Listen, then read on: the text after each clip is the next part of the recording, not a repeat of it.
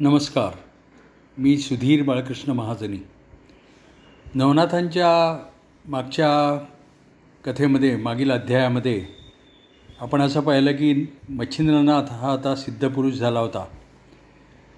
आणि त्यांनी लोककल्याणाचं काम सुरू केलं होतं. मच्छिंद्रनाथ तीर्थयात्रा करत करत रामेश्वरला आला.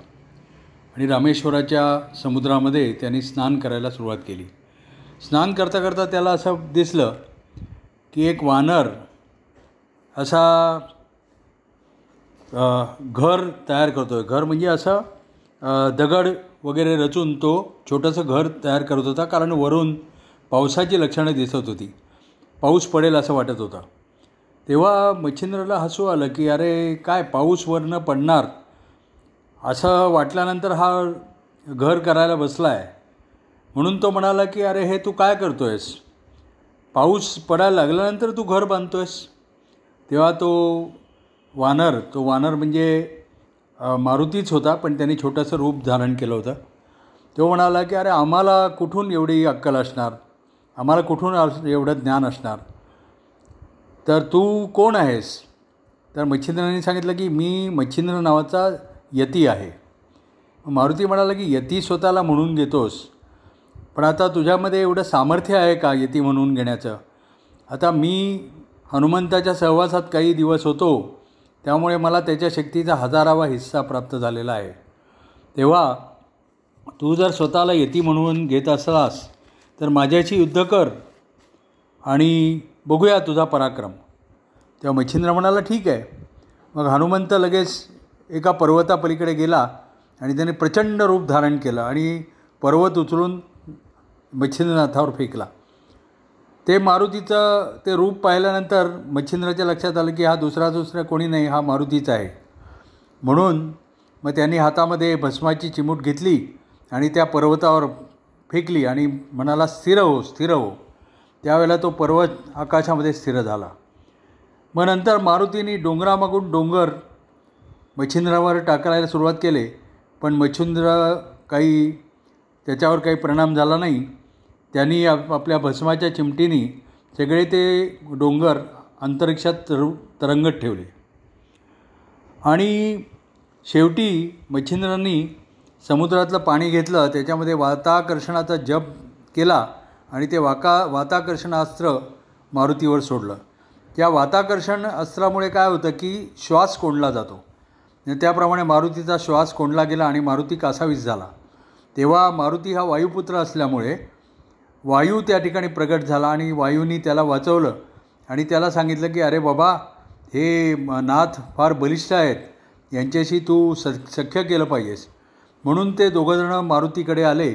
आपल्या मच्छिंद्राकडे आले आणि मच्छिंद्राला म्हणाले की आम्ही तुला शरण आलो आहे आणि मच्छिंद्र मग म्हणाला की तू म्हणजे हनुमंत म्हणाला. हनुमंत मच्छिंद्राला म्हणाला की मी तुला समुद्रस्नान करत होतास ना तेव्हाच मी ओळखलं की तू मच्छिंद्र आहे आहेस. पण मला माहिती आहे की तुझ्यावर पुढे अनेक कठीण प्रसंग ओढवणार आहेत. म्हणून तुझी बलपरीक्षा पाहण्यासाठी म्हणून मी हे तुझ्याशी युद्ध केलं. आता तू एक काम कर. माझ्या डोक्यावर एक कधीचं ओझं आहे ते तू ओझं उतरव. म्हणजे मला मी एका संकटामध्ये आहे. मग म मच्छिंद्र म्हणाले काय तुझ्या डोक्यावर कसलं ओझं आहे? मला सांग. तेव्हा मारुती म्हणाला की काय झालं की पूर्वी रावणाची युद्ध झालं रामाचं? रावणाचा निप्पात झाला आणि त्याच्यानंतर आम्ही सगळे अयोध्येला परत आलो. मग सीतामाईनी मला एकदा तिच्याकडे बोलवलं. म्हणे हनुमंता माझं तुझ्याशी काम आहे. आणि मला काही तिच्या मनामध्ये काय माहिती नव्हतं. मी गेलो. तर ती म्हणाली पहा मला वचन दे की मी सांगेन ते ऐकशील. तेव्हा मी तिला वचन देऊन टाकलं की ठीक आहे तू सीतामाई तुम्ही म्हणाल ते मी ऐकेन. तर तिनं सांगितलं की मारुती तू आता एवढं युद्ध केलंस आम्हाला रावणाविरुद्ध जिंकून दिलंस. आता तू लग्न करून संसार करावा अशी माझी इच्छा आहे. तेव्हा याला तू नाही म्हणू नकोस आता तू कबूल केलं आहेस तेव्हा मारुतीला काही समजे ना की काय बोलावं तो तसाच तिथून परत आला आणि रामाकडे आला. आणि रामाला त्यांनी रडत रडत सगळी हकीकत सांगितली की मला सीतामाईने असं केलं आणि मला तर ब्रह्मचारी आहे मी मला तर काही तसं करता येणार नाही. तेव्हा राम म्हणाले की पहा हे युगानुयुग चालत आलेलं आहे. म्हणजे अठ्ठ्याण्णव रावण झाले अठ्ठ्याण्णव राम झाले मी अठ्ठ्याण्ण मी नव्याण्णवा राम आणि तू नव्याण्णवा मारुती. हे युगायुनु युग असंच चालत आलेलं आहे. तेव्हा आता आपण श्रीलंकेमध्ये युद्ध केलं लंकेमध्ये युद्ध केलं आणि तिथे सगळे राक्षसांचा वध झाला मग राक्षसांच्या स्त्रियांनी काय करायचं? म्हणून तू त्या स्त्री राज्यामध्ये जा आणि तिथे तू राहा आणि तर तो म्हणाला की मी माझ्यापासून त्यांना काय प्राप्त होणार? मला कशाला तुम्ही स्त्रीसंघाचं पाप करायला लावता? तेव्हा म राम म्हणाले की अरे तुला काही करायची जरूर नाही. तू नुसतं भुभुक्कार केलास.